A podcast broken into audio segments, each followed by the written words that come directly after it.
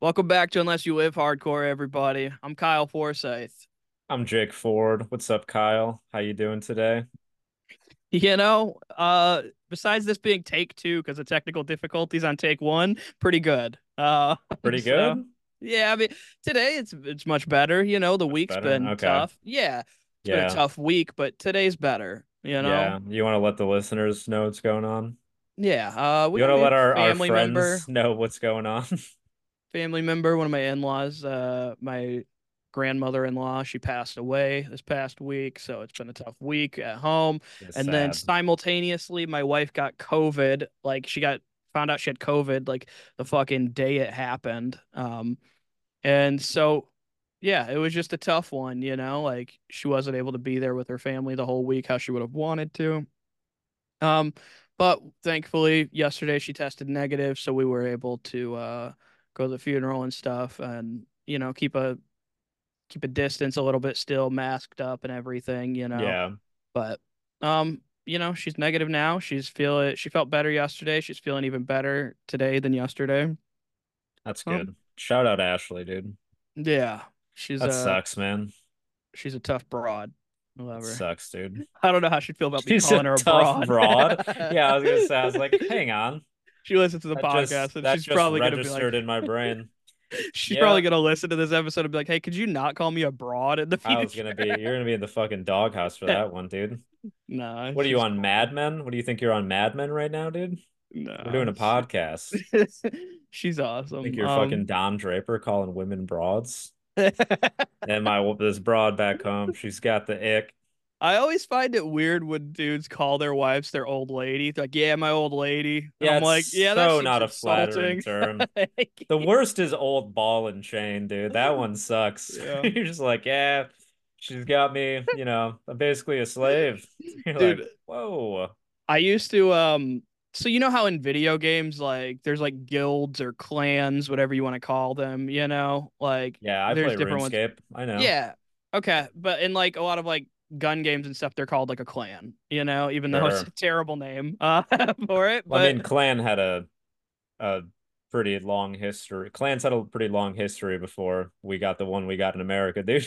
Yeah, but regardless, they got them in video games. I was in one uh when I Mhm. was younger for this game that I played called Unreal, um, Okay. uh, Unreal Gold, and I was it was like me, I was like a child, and then like a bunch of old men. Like it was like all old dudes in this clan besides me, and like um I remember like I would talk to them on TeamSpeak back in the day, which was uh you know just a vi- a voice chat app that we would have on the computer before like games had voice chat built into them.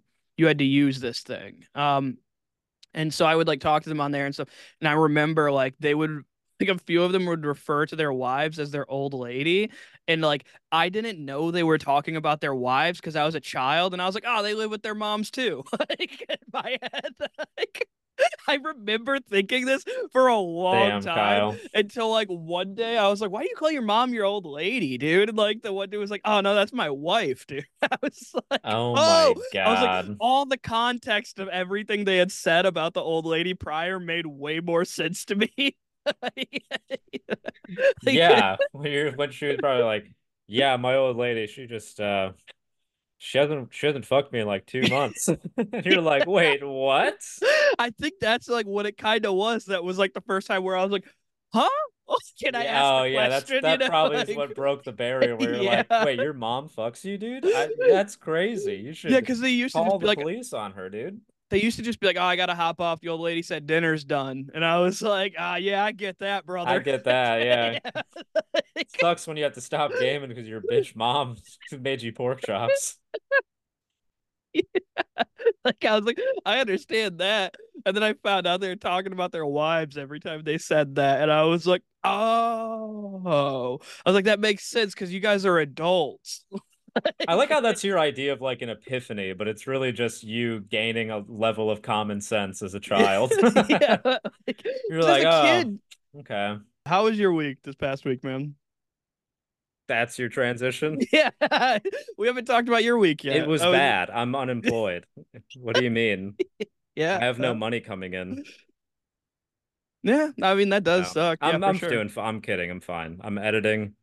I got my unemployment stuff. Yeah, you just Uh, got approved for that today while we were settled. like pre-show. Yeah, yeah. I got a good amount too. I was like, ooh, nice, dude. Yeah, so actually who pays taxes, understand Jake's stealing from you right now. he's he's taking your tax money currently. you've never been on unemployment. No, I have. Yeah, shut up, have. dude. Yeah. Exactly. Um, Exactly. I purposely Oh. got myself fired from a job at one point, being like bad at the job for as long as I could until they just let me go and then got unemployment and wrote it out for as long as I could while living at home with my mom and just doing stand up comedy. I was like just getting unemployment and stand up comedy money. Yeah, I you're spent- a fucking welfare queen, dude. I spent like six months just hardcore doing stand up, and that was like fucking it, dude. But it was like rad as hell. It was great. To, I mean, I wrote a bunch of stuff, you know, like my mind was able I mean, to just be focused on that. Best financial period of my life probably was like uh when I was just getting unemployment eh, from like uh like the pandemic and I was making Oh, like yeah. way more than I was at the time, but when I was just working, dude. You're telling making like me, twice man. as much. Plus you're getting Yeah. the stimulus checks. You're telling me, man, that And it's ooh, like I pandemic make money. I paid off my New car. York. Yeah, I no, paid off real. my car and moved out of my mom's house with pandemic money. There you go. Literally, like my life go. changed with pandemic money. Like, Yeah, and like I, I don't get me wrong, like I make more now in, in New York if I'm working full time, but I have to fucking work full time. The sweetest part about it was that I was just chilling at home with the boys. Yeah, I was just living with four, like three other comics at the time the, at the house, so like it was fun for a lot of it. I mean, it got old after a while. Like when it was like it hit like six months and shit still hadn't opened up, we were like, all right, this is getting, it's getting a little annoying. Yeah. I mean, at least like we got some outside shows in the summertime there for a little bit. You know, we had some outside gigs that we could go do. Um, Yeah, we did do uh we did do shows on those were nice. my Those started porch. Those Those started popping fun. up around July and stuff. Yeah, you guys had the salsa parlor outdoor show. Yeah, and then we had the garage open Yeah. mics afterwards. So Mhm. yeah, that was fun. I mean, I really don't like doing comedy outside personally. No, nobody It's does. like it's not a good environment.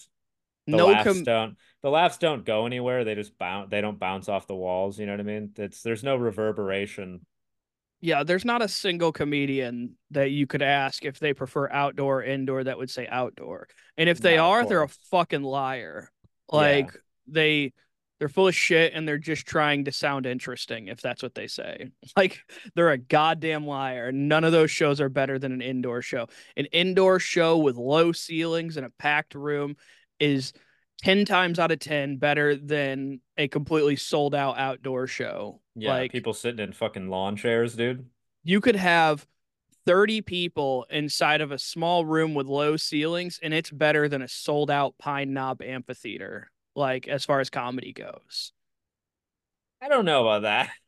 i've seen like a packed out know, pine man. knob for comedy and it's like it still doesn't sound as good in my opinion like i think it's yeah, a but you still get to perform for 10,000 people and get paid way more. So I, I would okay but i think yeah. like sure money as an as an like experience, yeah, it's always better to be in a kill box. You're right. as fun uh, like you know performance and be like how much fun you're gonna have with that performance it's gonna be more fun in that smaller room i think at the end of the day yeah, a 200 not- seater, a 200 seater with low ceilings is, you know, it's gonna be way better. I guess this is also easy for somebody to say who's never done a sold out pine knob show but like i've been to one you know like i mean yeah, i don't know i don't i guess i haven't been to a sold out comedy show at pine knob but i've been to a packed out comedy show at pine knob where all the seats are sold and like was it the Oddball? uh yeah yeah, oddball that's where Yeah. I went. That's where I I comedy I went to every year of Oddball. Um, Yeah, it Yeah. was all right. I had like lawn fucking seats, so we were just like sitting on, you know, I've seen other comedy there too, though. Um, I forget what else. I want to say Jim Gaffigan, maybe. Um, I went. Yeah, I think I went at some point with my dad to go see a comedy show there. I went to a Beach Boys show there one time with Megan Coddington Heath. Uh, Megan Coddington, a comic and a lawyer, friend of the pod. I not went- really a comic went- anymore. She's quit comedy. Not really. She has pretty much quit comedy. She she No, pops she up fu- occasionally. She's fully quit comedy. Oh, okay. Well, still, friend of the pod. Shout out Megan. I went with her and her wife and Ellen Stackowitz. And Ellen poured a beer on my head because I made a joke about Pete Townshend uh from the Beach Boy or not Pete Townshend from the Who The Who. uh for for having child pornography on his computer, which he did. Yeah. Yeah. And then she got mad about it. Yeah, she poured a beer on my head I mean, for making fun of her, I guess, hero. She She's like really into the Who and classic rock, I guess. But yeah, obsessed. Yeah. unnecessary. Unnecessary. That's pretty weird. Yeah. It was almost empty, thank God, but she still poured like a couple ounces of beer on my head, and I was like, what the fuck is that? I was very annoyed. I would have walked away and been like, "We're done hanging out tonight." Like, Well, I was at the concert with, you know, the concert was still going on. I wasn't gonna walk away. And also I were was like, you in seats or in the lawn? no, we were in the lawn. And like, so I just like Could have walked away. I think Megan and her wife just like handed me like a towel that they had, and I just like dried myself off and just drank my beer, and they were like kind of like, "What the fuck was that?" I think she walked off for like a second after that, and everybody was kind of like, "What the hell?" This Yeah. is awkward, dude. Awkward. Yeah. This is the last time I saw that girl, dude. I saw her about a month ago or so. Mm, Um, yeah, saw her about a month ago at uh, Ant Hall or the Independent Comedy Club, yeah, as it is. Um, but she was practicing for something at Ant Hall. cool. Yeah, I don't know. Anyways, people don't know who this is. We're talking No. about this is like I just more brought it up to be stuff. like, I just wanted to tell the story of how I got a beer poured on my head at Pine Knob one time. Yeah. yeah, That's more about it. That's not really who did it. It's just, I you feel know, like a lot of people that have fucking gotten happened. a lot of people have gotten Beers beers, poured poured, on on, them at at Pine Pine Knob? Knob. I don't know about on their head, but definitely beers poured on them Yeah. for sure. Definitely. Lots of slipping and sliding on that hill, man. It's a fun place to get Yeah. drunk. Yeah. Um, I don't know. I've never been drunk there. So I was I was drinking that night. They were because I bought the tickets and I was just like they were like fifteen dollar tickets. So I just bought four. And I was like, I'll find people to go with. And I know that I knew that like Megan and her wife were like huge Beach Boy fans. So was John Stamos playing with them? no, which was very disappointing. That would have been sick. Yeah, Stamos rules, dude. Yeah. He's a good drummer. He just seems like a cool ass dude. Yeah. Very scared of little people, which is very funny. Yeah, that's what I hear. Terrified. Yeah. Absolutely terrified. Such a funny fear to have. Yeah. It's an odd one, that's for sure. Yeah. There's a yeah, you probably heard it from that story about him and Brad Williams, right? Yeah. Okay. Yeah. We don't need to repeat it. If you want to hear that story, go look up Brad Williams, John Stamos, and it's about John Stamos meeting a little person and kind of freaking out. Yeah. Good story. Pretty funny. It's funny. Told by a comedian. Anywho, Anywho. Uh, let's get into some music stuff, man. yeah. Yeah. Uh What's been going on? it's been going on. Um I hate this article title. Uh I told you about this earlier. It's Billie Eilish's ex-boyfriend has a hardcore band now and people are really into it. It Oh, bothers yeah. me. Like it's I hate that it says Billie Eilish's ex-boyfriend like he's not the lead singer of the band The Neighborhood, which made that song Sweater Weather, which is a phenomenal fucking song. It's just such a reductive like headline.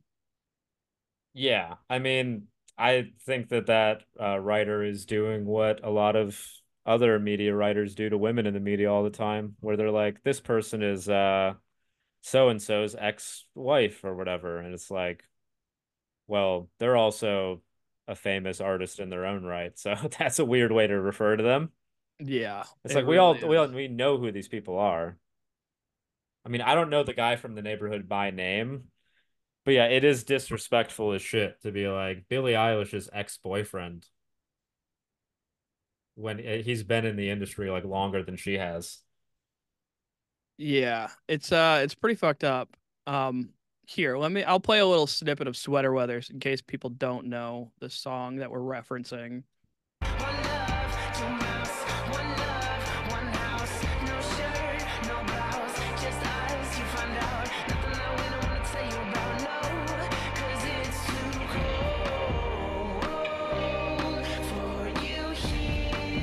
All right, that's enough. that. Yeah, yeah, that where I was gonna chorus that it. Yeah. chorus had a stranglehold on people in two- 2013, dude. Yeah, it's very good. 'cause catchy song. I like that song a lot. cold All All right, let's let them sing it, dude. here. it's fucking good, dude. It's a It's a catchy chorus, dude. It's very good. Um, yeah, but that band, I I really like that song. Even to this day, I will Yeah, listen to that song a once in a while. It's a great rainy day song too. I mean, just the name Sweater Weather right there, you know. It sounds like a rainy day song, but it also like for some reason it also sounds like a sunny day song in a weird way too, you know? Like it's got the vibe of like a nice sunny day, almost with the windows down. You can like listen to that song. Or if it's just bleak out and it's like gray skies, that song is also very fitting, you know, for a drive on days like that.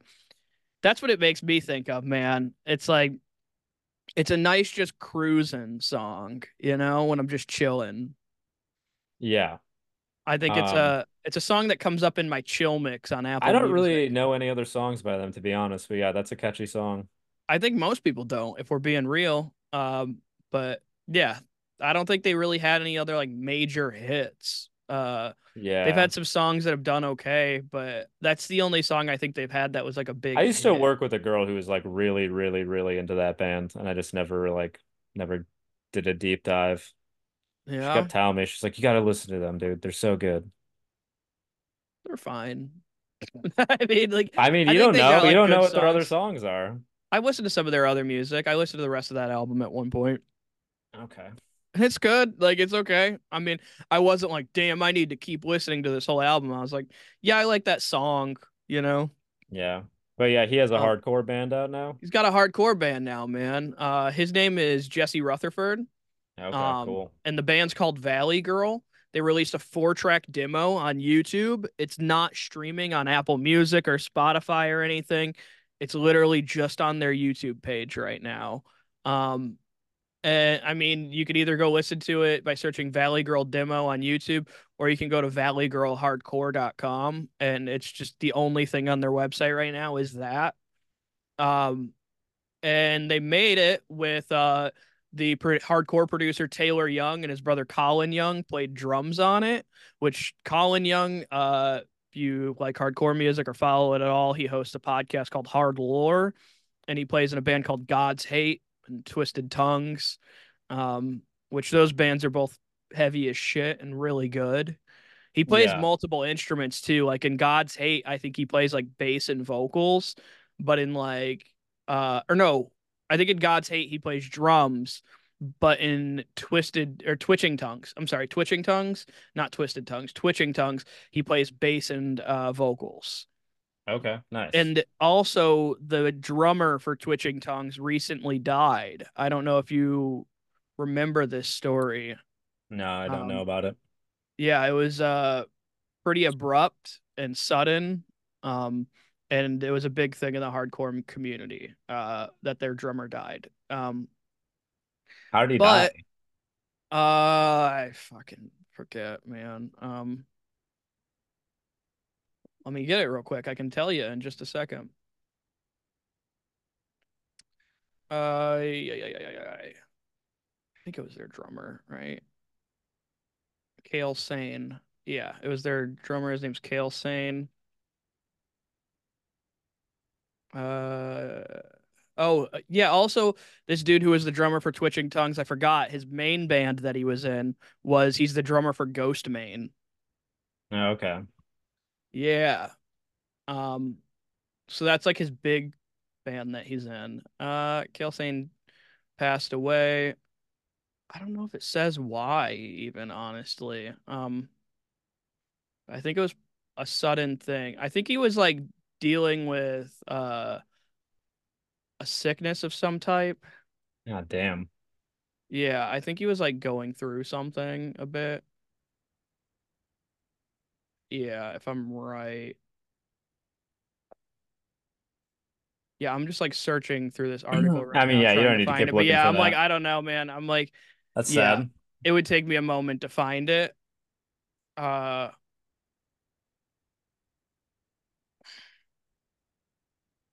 Cayle Sain. He wasn't on drugs. He didn't drink much. He had a lot of health issues towards the end of his life, I guess. Um, he was hospitalized earlier in the year with viral encephalitis. The cause, the official cause of death was listed as pneumonia. Oh God. That's Yeah. fucking terrible, dude.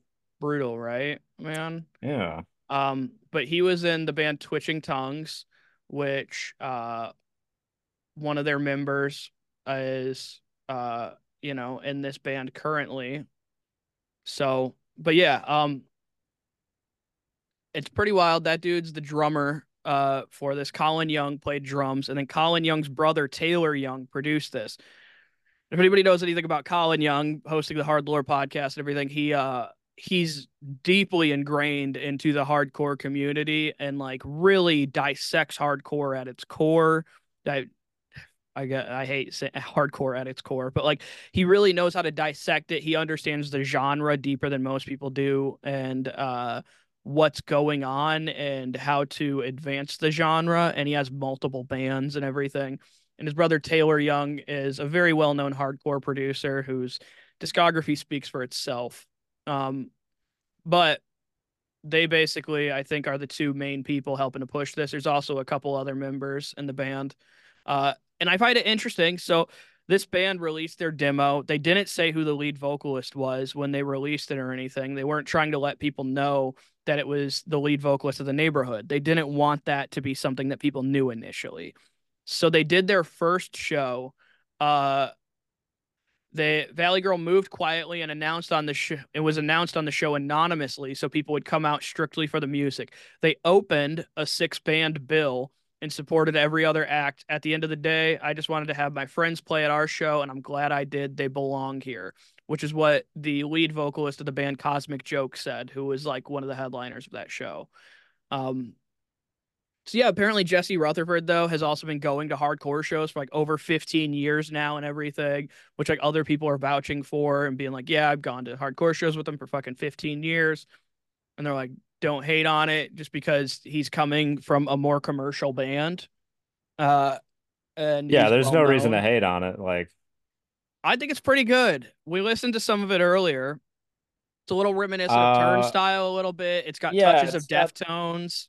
got like some cool, like clean vocal passages that are, you know, not really that typical in a lot of hardcore, but It's also got like some interesting production to it, you know, like some unique production in It's- some I mean, it sounds like a demo, to be honest with you.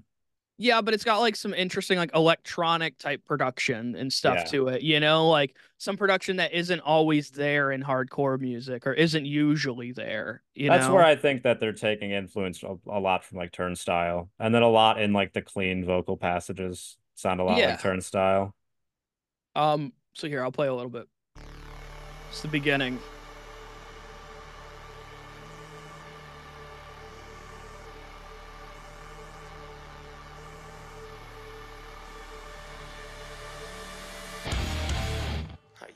Happy now? Are you laughing now?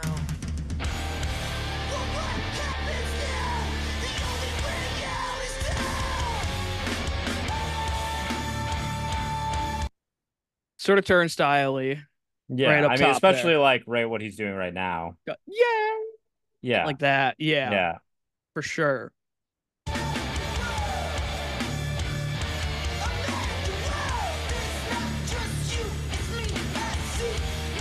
I'm gonna skip a little bit forward.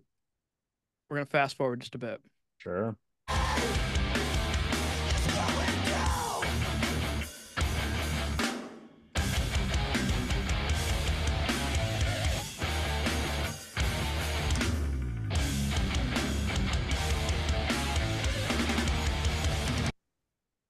Dig it, dig it. Uh, here we go. This is like the shit where I'm talking about. It reminds me of Deftones almost. So here, I'll play a little bit of it.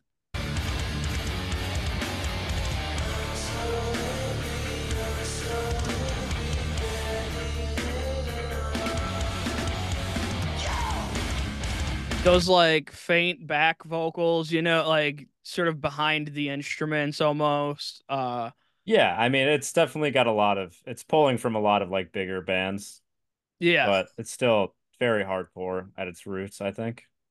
for sure. Uh, and I think like, you know, with it being a demo, they don't fully have a sound fleshed out yet, but I do like that like while you hear influences of other bands in there, it doesn't sound like one other band.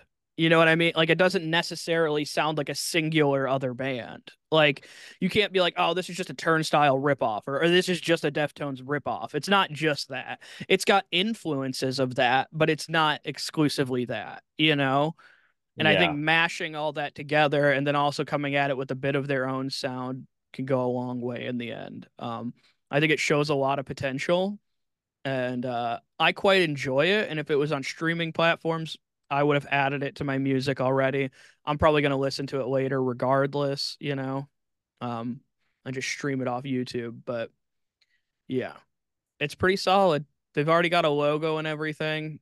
So, and from what I can tell, it appears that the logo, uh, it appears the lead singer of the band already like has had it tattooed on his neck for a minute. Like, so it's got it's like this chrome lady almost. Like, it's like the shape of a it's like a shapely woman, and it's like chrome looking. Um, and he's got that tattoo on his neck. There's like a picture of him at the top of the article of him singing in the neighborhood. That's their logo. Yeah, he's got like this like chrome lady on his neck, basically, and it's like I thought that but was it one of their album covers. it appears that that's like already been on his neck for a while because the tattoo looks worn on his neck. Like it doesn't look like a brand new tattoo Yeah, I think in that's that like photo. an album cover from like the neighborhood from back in the day, to be honest with you. I don't think so, dude, because Valley Girl is using it for their logo. Oh. Yeah. Um, let's see. No, it's not a neighborhood album cover. I'm looking at their albums right now. Okay. Yeah. So it's not a neighborhood album cover. Uh they have a chrome guy on one of their singles, but it's not a chrome woman. But he has like a chrome woman tattooed on like his neck and looks like it's been there a minute. So it's interesting that like the logo they chose is something he already has tattooed on him. That's a little odd, right? I mean, I maybe he just likes the design a lot, Yeah, I guess maybe. or it Um, has some sort of like sentimental meaning to him. I don't know. Yeah, and then it has the words Valley Girl and the I and girl has like a star as like the dot and it's like old English font, but it's all like chromed out. Yeah. Um I don't know, cool looking logo for what it's worth. I don't know. Um but yeah. So I fuck with it. I like it. Uh I hate the reductive article title of Billie Eilish's ex-boyfriend has a hardcore band because it's like yeah, it should just be the neighborhood lead vocal or lead vocalist of the neighborhoods has a hardcore band, you know, but I get it. This is going to get more clicks than that. You know, like yeah. the I mean- neighborhood hasn't had a hit song since 2013, but he dated Billie Eilish in the fall of 2022 and they broke up in May of 2023. So it's like that's definitely a way more relevant thing about him than the you know than the neighborhood is. Yeah, I mean, I feel like if you brought up the neighborhood, a lot of people wouldn't even remember who they are by name, but it, they would just know that song. Yeah. So, yeah, I mean, Yup. that's just uh, you know. And I guess correctly, I was like, that's I was like, I guarantee a woman wrote that. And you're like, well, let's check. Oh, okay, you're right. Yeah, Jake, like Told you, before the dude. podcast, we were talking about this, and I was like, Told it you, seems dude. very reductive. And like, he's like, he's like, seems like something that a woman would write. And like, the article title is Billie Eilish's ex boyfriend because like they he did to Jake's point, he did say, I feel it's that way because they do this to women all the time, and like the other way. It's Yeah, like so this they'll is be like a like- female writer's revenge of doing Yeah. that. It's like her they'll be like that. Motley Crue's, you know, fucking Tommy Lee's ex girlfriend, you know, and it's like, Yeah, and when Yeah. they're talking about like Pam Anderson, it's like everybody knows who Pam Anderson is, dude. yeah, it, but Like, you don't need to so, like, refer to her as Tommy Lee's ex-wife. Yeah, and so Jake was like, "This feels like something that a woman would write because she's tired of seeing it the other way around." And I was like, "I don't know, man." Then I scrolled up, I was like, "Yeah, you're right." Yep. within seconds, I was like, "Yeah, it's by somebody named Nailed it. Lauren Sha- Lauren Schaffner or Lauren Schaffner." Um, but yeah, I mean, which you know, I get it. I also get even regardless, even if it was written by a man or whatever, or non-binary or they them whatever it's like i would understand regardless why the title is what it is you know? Like i get it. I don't like it but i get it. Um it's like it's gonna get more clicks and you're looking for click count at the end of the day Yeah. you know? That's what they're looking for is click that's count. that's really what it's probably mostly comes down to. it for sure Um, is. It's about getting But a the lot of people interpret that as like sexism on either either either it doesn't matter which like gender you do that to. A lot of people just interpret that as, you know, being a dig. Which Yeah. it, it's it looks I like a dig. Yeah, I didn't. I viewed it as like it's really reducing the neighborhood down, but I'm like, also to be fair, at this point, this dude's more known as Billie Eilish's boyfriend than he is the lead singer of the neighborhood, probably. You know, Yeah, are they? I don't even think they're a band anymore. I don't know honestly. Let me see. When's the last time they released something? 2020 Okay. or 2021? Yeah, Oh, they're probably still a band then. maybe. Yeah, I don't know. Interesting. You know what's even really interesting? I didn't even know this. I like scrolled down to see if there's anything in their about section on Apple Music.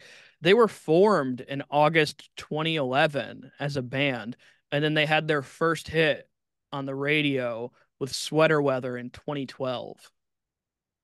That's pretty good. That's pretty quick. That's I hey, good for them. But that also makes me suspect. That sounds like some like industry plant type shit. Yeah, probably. I mean, he probably has connections. He's probably like the son of somebody famous. Yeah. What's the dude's name? Jesse Rutherford. I'm like looking him up right now. Yeah, I mean Rutherford sounds sounds quite exquisite. Yeah. I mean uh Who's homie's parents? Oh, okay. So hear this. I don't know if it's about parents, but it says, um, so he would he used to do like talent shows and shit when he was a child, and it says this passion to perform would lead Rutherford to work in television commercials such as Hallmark and in films and television projects such as roles in the 2002 film Life or something like it, followed by another role in the 2002 film Bundy, which I believe is about Ted Bundy. Yeah. In 2002, Rutherford also had a small television role in Star Trek Enterprise episode Marauders. Throughout his teen years, he was the lead vocalist of multiple local bands. So he was yeah, he in the had- industry as a Yeah, child. He just had Yeah. industry connections, dude. It's not that surprising. Yeah. Okay. Yep. It that tracks. I was gonna say I was like something had to be. I was like nobody starts a band and then one year later has like a number one hit. Like that doesn't just happen like that unless like you have I mean, industry it, it connections. used to. It just doesn't anymore. No, yeah. Whenever I see that, I'm like, something's If that there. if that happens now, it's because of like TikTok. mm-hmm. yeah.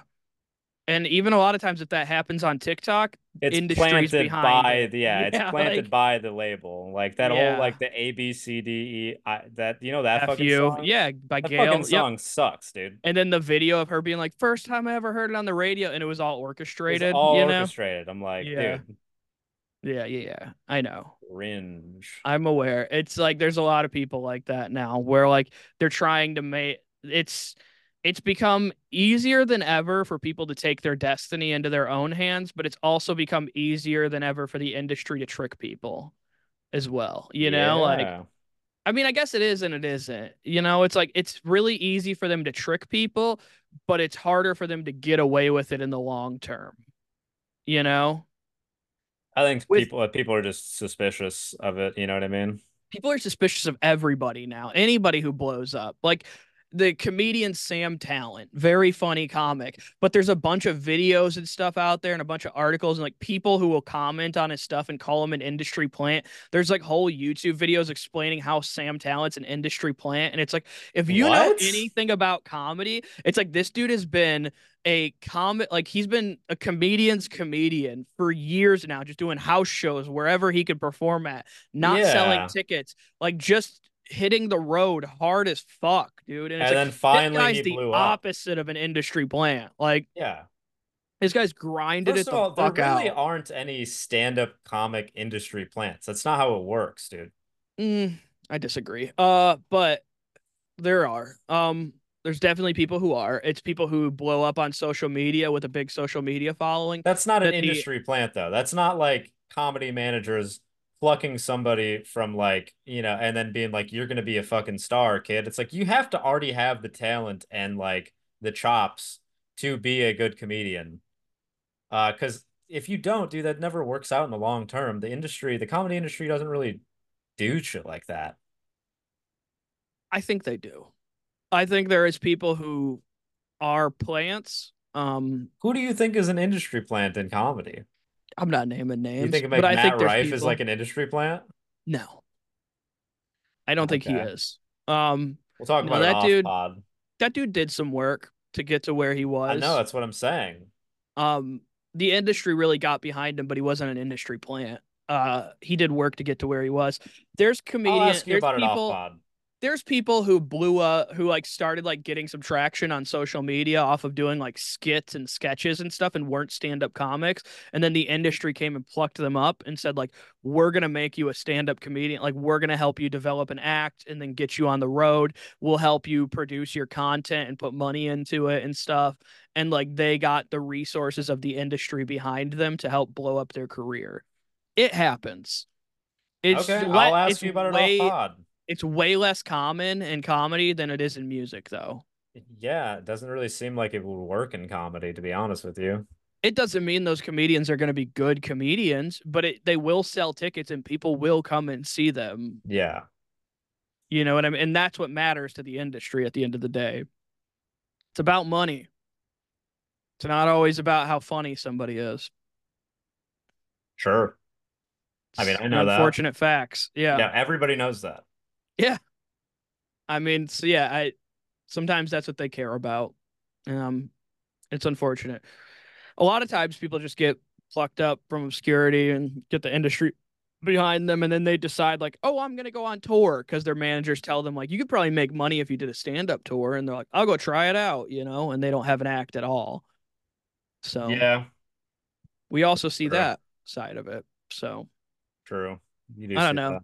anyways that's comedy talk but i mean it you know i think it is more common in the music industry um but i guess he had some connections from being a little actor baby or a little teen actor uh so anywho um talking about money i guess on the topics of uh on the topics of money you know the uh there's this band called the Callous Daoboys um which is a Yeah. fun name uh Sure. I like that name, the Callous Daoboys.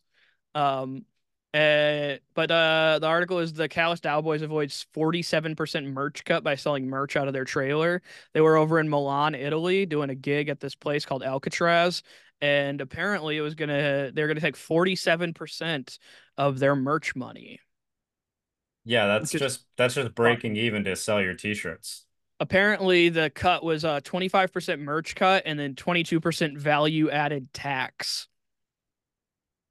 Coming So out to a total want- of 47%. So you want the band to pay your taxes for you, essentially. That's basically what Yeah. that is. value added tax. That's ridiculous, man. Yeah. And so they decided, they said, fuck this venue. We're just going to sell merch out of our fucking trailer after the show, which I love, honestly. I love that they did that. It is, it's a risky move, I think, as a band, you know? It's a Yeah. very risky move because some venues and stuff could start blackballing you or even management or agents sometimes in some cases. So it's a real risky play to do something like that, and especially to post about it and tell people like, "Look what we did." like, You know, I mean, that shit's bold move. ridiculous though, man. Yeah. I don't I can't see anybody being on the venue side on that. It's like I just don't understand. I don't I don't even understand how they were unaware that that's what the cut was going to be before they got there. You would think that that would be like worked out and agreed upon in writing before when it's being booked. here, here's what I'm going to tell you. I think it probably was. I think it was probably known, but I don't think it was probably known to them. Because if we're being real, as somebody who works in the industry and constantly sends like advances and everything, like the advanced paperwork to these comedians and everything, being like, here's where the venue's at, here's where your hotel is, here's your confirmation number, here's who the openers are, here's your contacts and everything. Like we send them in advance, telling them everything they need to know and then I will still get an email like from their management or something asking me the same fucking questions that are in these advanced forms where I'm like, dude, come on. Like I already sent you guys all this info. Now you want me to just rewrite it in an email to you. How about you just read the thing I sent out like open the file I sent over to you that's going to have like the Google Doc that has it all in there. But instead, they'd rather send me an email asking me a bunch of questions. And it's like these questions are all already answered for you. And then furthermore, the artist will show up not knowing any of this information, you know, like, and they don't know it because it's like their management or agents didn't send them the advance or didn't tell them the stuff, or they sent it over and the artist just didn't read it. Like, That's That's probably the what it was a reality of lot of times. Yeah.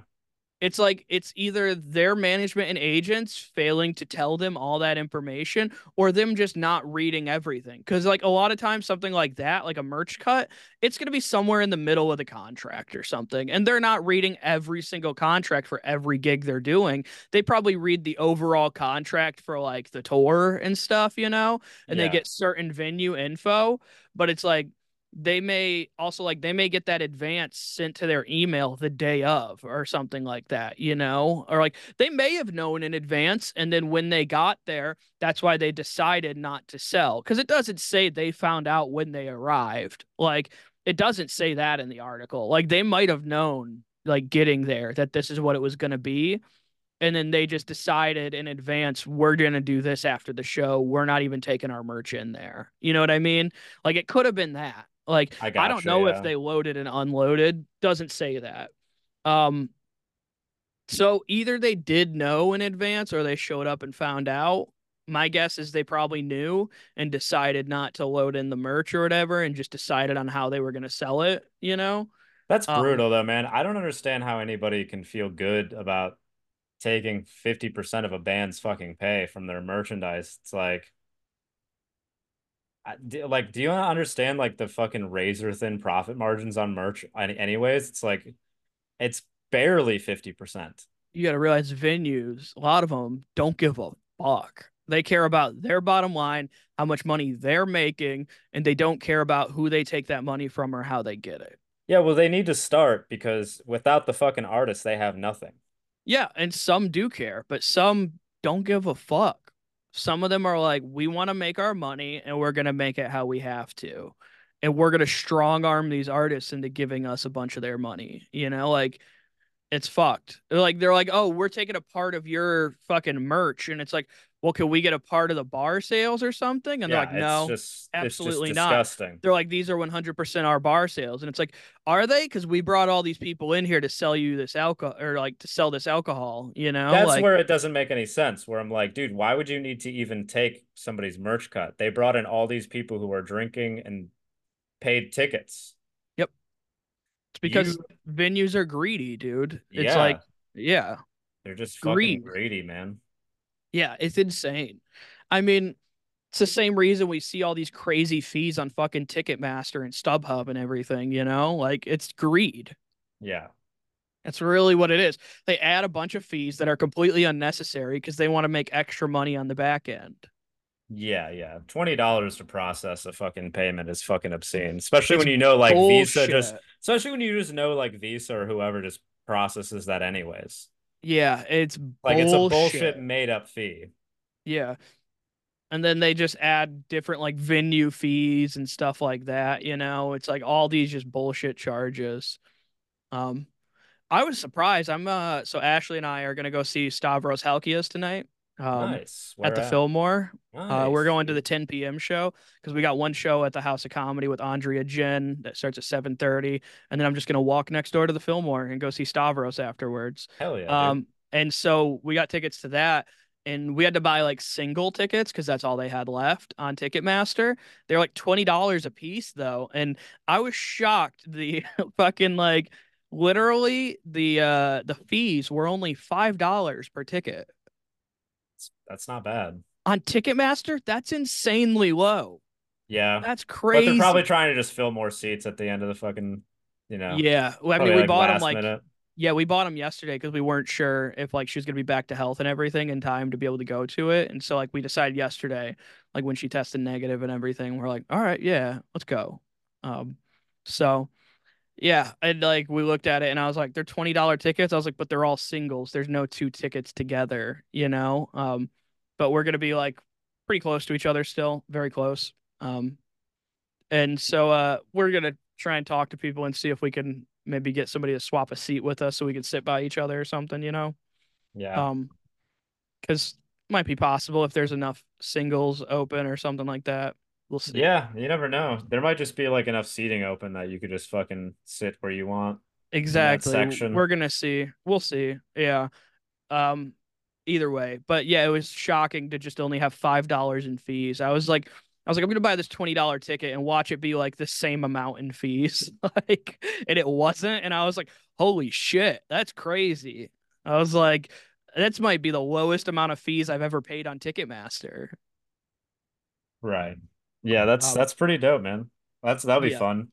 Yeah, but venues Stavros are fucked, great. man. Venues really fuck you on that. Like at Detroit House of Comedy, we try and keep our uh ticket fees like as low as we can, basically. Yeah, and you don't you don't take a merch cut from fucking comics, do you? Nope. Yeah, I didn't not. I didn't think so. And we get asked about it regularly because some clubs do. You know, like some venues and clubs do, especially like theaters. Theaters will definitely do it a lot. Um, Yeah, of course. but like clubs, some clubs will still try and do it. Most I think don't, but they always they'll sometimes ask. They'll be like, "What's the merch cut, if any?" And you got to tell them like, "There's no merch cut. It's 100% profit to the artist." Um, Yeah. which I love. Be like honestly, like I love being able to tell people that as somebody who like knows how fucked these merch cuts are. You know, like yeah, yeah. it's like I take great pleasure in being able to like email a manager or agent and be able to say like it's 100% profit to yeah, the bring bring your merch. Like, Bring yeah, your please merch. bring your merch. Like we recommend it. Like Detroit's a pretty good merch city too. People like to buy merch here. I'll be honest. Like even from like the Yeah, openers that they don't know, they still buy merch, you know? Yeah. Um yeah, we had a comment People, people, if they have a good time at a comedy show, they usually get really drunk and they feel the need to be very supportive afterwards. yeah, I won't Those say are the really uh, good shows. I won't say which comics. I'm not trying to put their name out there on blast on how much money they make, but we had a feature like a couple weekends ago or whatever, and uh, the headliner had shirts that they were selling, and uh, the feature had their own merch, and the feature in like one night made like hundred and eighty dollars in merch. Damn. Yeah, while the headliner was still selling T-shirts too, you know, like, and I was like, yeah, dude, it's fucking awesome. Like, Yeah, that's, that's great. sick. Like, I love it. Like, I love it when I hear that. I'm like, that's rad. Like, I that's fucking dope. love that. That's dope as shit. Yeah. So it's always cool when somebody gets to make extra money because Detroit's a good, good merch town. I don't know why people love supporting merch. Can't explain it, but they do. Um, anyhow, um, talking about touring, merch cuts and stuff. Band that I've been really into lately, Alpha Wolf, just announced their North American tour, which I want to find a way to go see it uh, in Detroit. I believe they're coming through in like, what is it, March or no, April? Yeah, April 27th. They're going to be at St. Andrews Hall. Big tour, Alpha Wolf, Emmure, Unity TX, and Chamber. I don't know Chamber, but we've definitely talked about Unity TX on here. We've talked about Alpha Wolf, I think, like the past two weeks, maybe. Yeah. Um, and I fucking love Emmure, dude. Emmure rips. yeah, they're all right. I mean, Emmure has been, you know, been around for fucking ever, man. Yeah, They got it's some, interesting. They got some bangers, man. That's what I find interesting is Emmure because they have been around forever, but they've kind of been a little radio silent for a bit. Uh, Alpha Wolf is headlining over Emmure. Their names Well, look they look about the same uh, size on the flyer, but Alpha Wolf is still over Emmure. I know that Emmure was like memberless for a while, besides like Frankie, the vocalist. Yeah, I think they got- he's a nightmare to deal with. I think they got the guy from Glass Cloud, the guitar player, Josh Travis, Oh yeah, who plays eight strings. Yeah, he's pretty sick. nice. I'm hoping this means that Emmure will be releasing new music. I mean, I would imagine they've spent. When's the last time they put out an album? I don't know. It's uh 2020. It's not that long. Yeah, they just been like memberless for like a while, and then they finally just got like new touring members or like new full-time members, basically. Yeah, I think so. Um. Oh man, yeah. Okay, so they have a song. Emmure has a song called "I've Scene God," but it's like S C E N E, and it's got this sick ass part. Uh, I'm gonna play it real quick. So.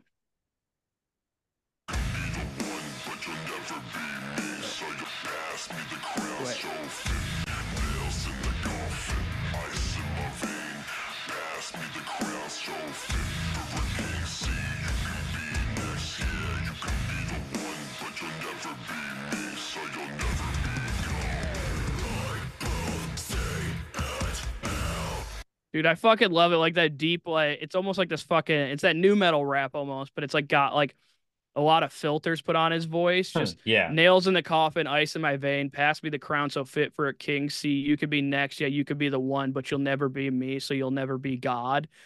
And then it just goes into that heavy fucking breakdown, dude. So good. Shakespeare, baby.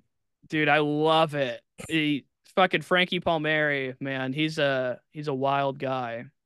Remember when that Emmure song was on that? What was it? The top five gays breakdowns that we we went we covered. Oh man, that Huh. video, Yeah. classic. Good times. Then they've got like the song that follows that is called Persona Non Grata. Check out Emmure's album Hindsight. It's really good. I'm not going to play more of them, but check out their album Hindsight if you get the chance. I highly recommend it. It's a really fucking solid album. It's their most recent one released in 2020. Yeah, they get Um, made fun of a lot for being very simplistic, but their music still it still fucking slaps, dude. Yeah, dude, for sure. Uh, and then also Unity TX, who I believe we've talked about on here recently. Shout out to Unity TX. Actually, their uh vocalist actually like liked some post that we tagged them in recently. Uh, Oh hell like, yeah. I think he might have started following us, but I don't know. He definitely uh, we started following him after he They're a liked our sick shit. bands, dude. Yeah, like You know, they're after he sweet. liked our shit, I was like, let's Shout follow. out him. Unity TX. Shout out Unity TX. Shout out Basement Ghost is his name on Instagram. Uh, the lead vocalist of Unity TX. He goes by Basement at Basement Ghost. Um, so yeah, but they have a song called "Rotting Away," and it's fucking sick. Here, let's play a little fucking bit from it.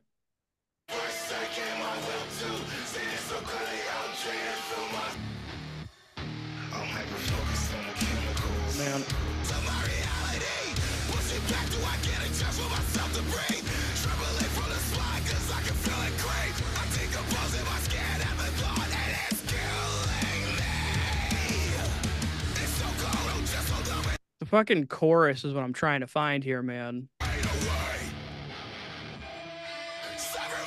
Here we go.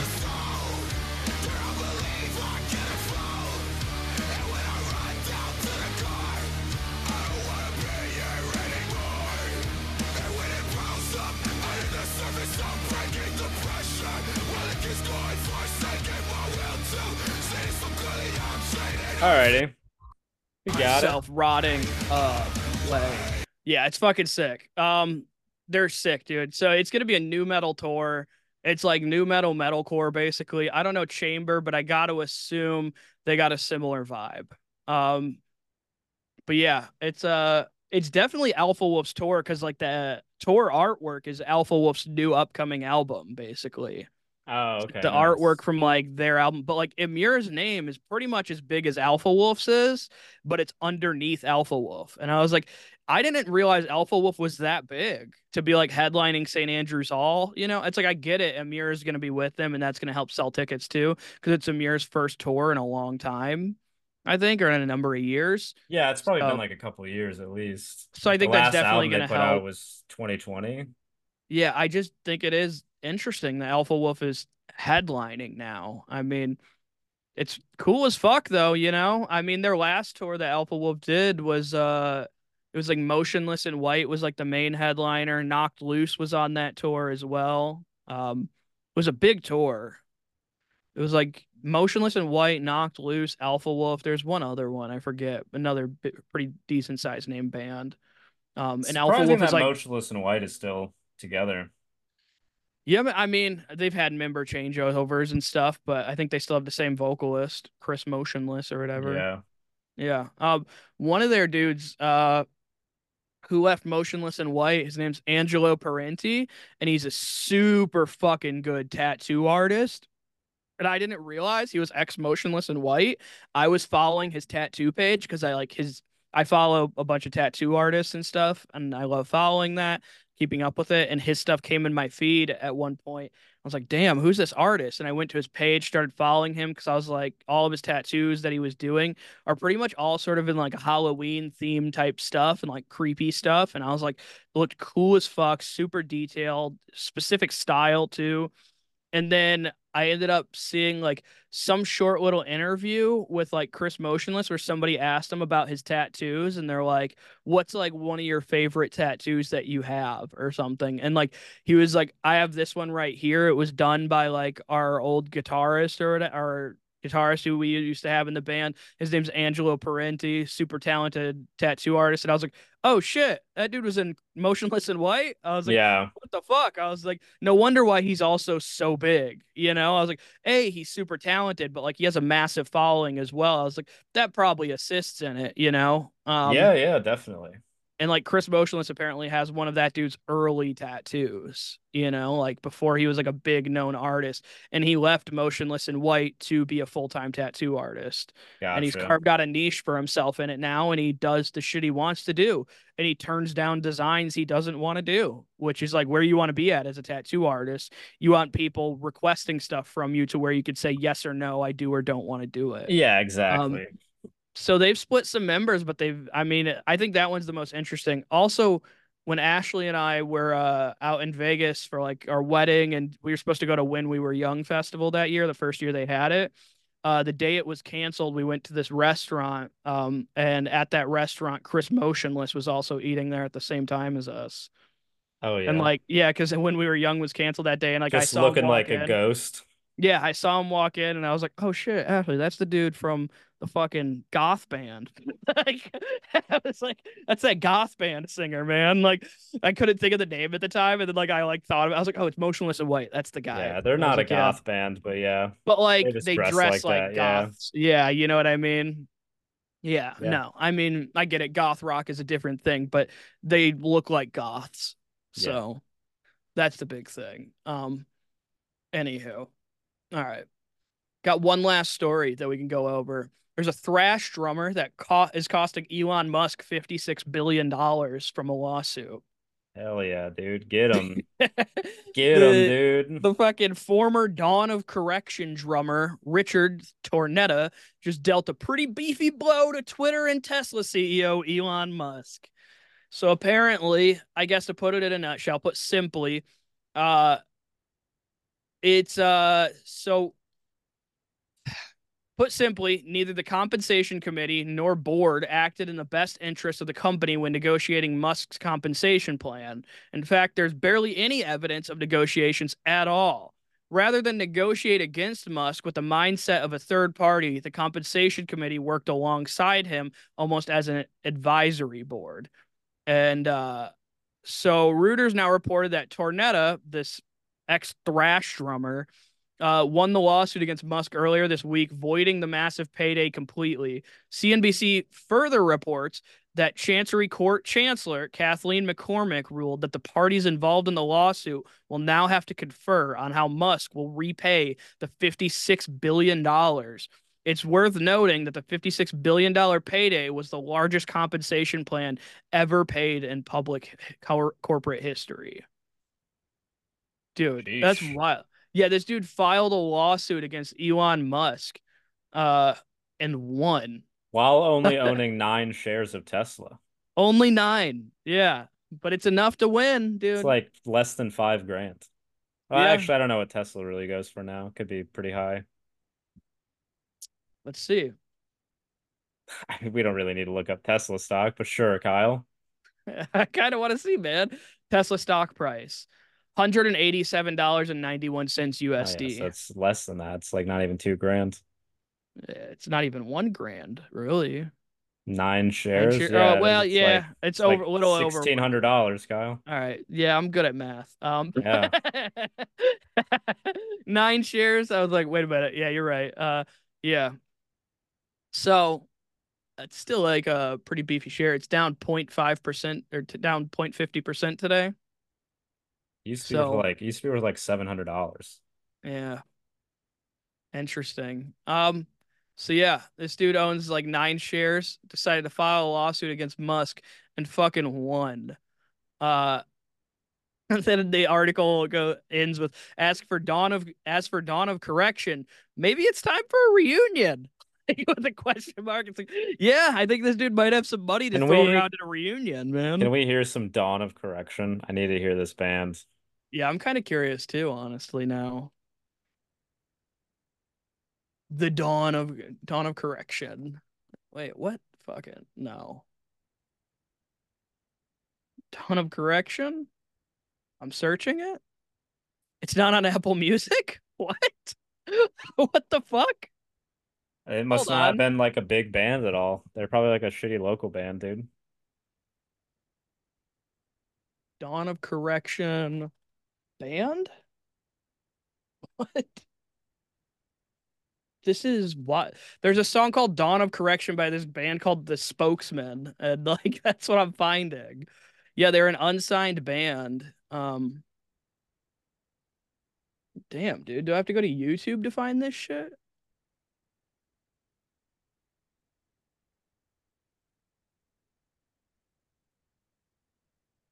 Dawn of Correction band.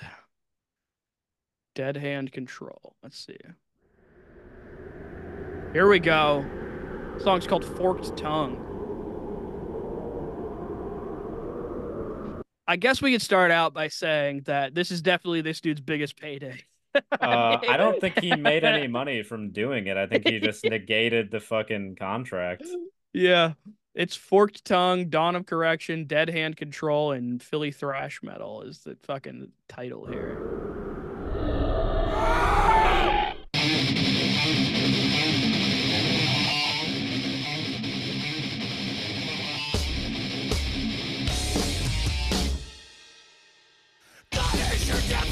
With with religion. Hobbies lies in your head. Breaking so talking. Love is crying. Black printed All right, that's enough of that. It's it's honestly not as bad as I thought it would be, but it's definitely not Yeah. the type of thrash metal that I would listen to. yeah. Like the vocals were way better than I thought they would be. Still not great, but like definitely was not not not as bad as I thought. Let's skip like halfway in, see.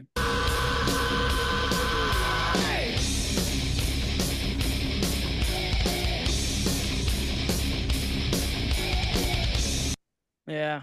Just very poorly produced. Yeah. Yeah. Whatever. I mean, hey, dude, this is the most fucking this might be the most press that Dawn of Correction has ever gotten. Um I, I I'm being would honest. guarantee it is. if they're not even on Apple Music, this is the first. I mean, this is the first time I'm hearing of them, dude. Same. Same, dude. I figured it, yeah, I don't know. I it's like maybe it's time for a reunion. And it's like, I don't know. Maybe they should just stay dead. Yeah, I think some things are better left alone, dude. Yeah, yeah. It's pretty funny, man. Should But buy yeah, more Tesla stock. he's fucking taking down Musk Daddy, dude. Yeah, So, which I don't alright. like, dude. I, I like Elon, dude. He's fine. Yeah, you like Elon? He makes me laugh, dude. You big Elon simp? Not really, but he does make me laugh. Like his trolling is is pretty legendary. Yeah. Um, yeah. I don't know, he just makes me laugh. And I don't understand, like, dude, even though he's a billion, people act like he lives in like a two bedroom house now. It's like he sold all of his like big giant houses. It's like he's not even like living like a billionaire. I can't really even like oh, so he's just like hate us. on the guy. No, he's definitely not. Definitely not. I was gonna say, I was like, Jake, come on. I'm saying he has no, I'm saying he has options, but I'm saying to just be a guy living in like a normal two bedroom house when you have that type of money, I'm like, can't really hate on the guy, dude. It's the same reason like I will never hate on Warren Buffett. He has the same shitty house that he had 50 years ago in fucking Idaho or wherever. I think it's Nebraska. I thought it was Florida. Nebraska. No, it's Lincoln, Nebraska. Yeah, Pretty sure. I thought it was Florida for some reason. No, Warren Buffett's not a Florida guy. No. Is, does Warren Buffett have a fucking spray tan? Uh, I don't know. I don't keep up with Warren Buffett, dude. Omaha, Nebraska. That's yeah, Omaha. Yeah. I don't know why. Thought it was uh Can't hate on a guy. Florida. Thinking probably thinking Jimmy Buffett. Yeah. I mean, I know they're definitely different guys, but for some reason in my head, I was like, yeah, dude, they both chill in Florida. Jimmy Buffett, eh? Imagine if Warren Buffett was a parrot head, though, dude. He's like, yeah, I don't really spend any of my money on shit, but dude, parrot head memorabilia, lots of Jimmy Buffett stuff. His house in Nebraska is just filled with a bunch of Margaritaville memorabilia. yeah, dude, it's just that. A bunch of signed albums. That'd be hilarious if we find out Warren Buffett. He just like he's like, yeah, I don't really spend much money on anything besides Jimmy Buffett Yeah, this right here, this is my uh my signed bag of cocaine by Jimmy Buffett. Never touched a line. I want to ruin it. This is a blender that Jimmy Buffett used to make margaritas once, signed by Jimmy Buffett. Everything signed by Jimmy Buffett. yeah.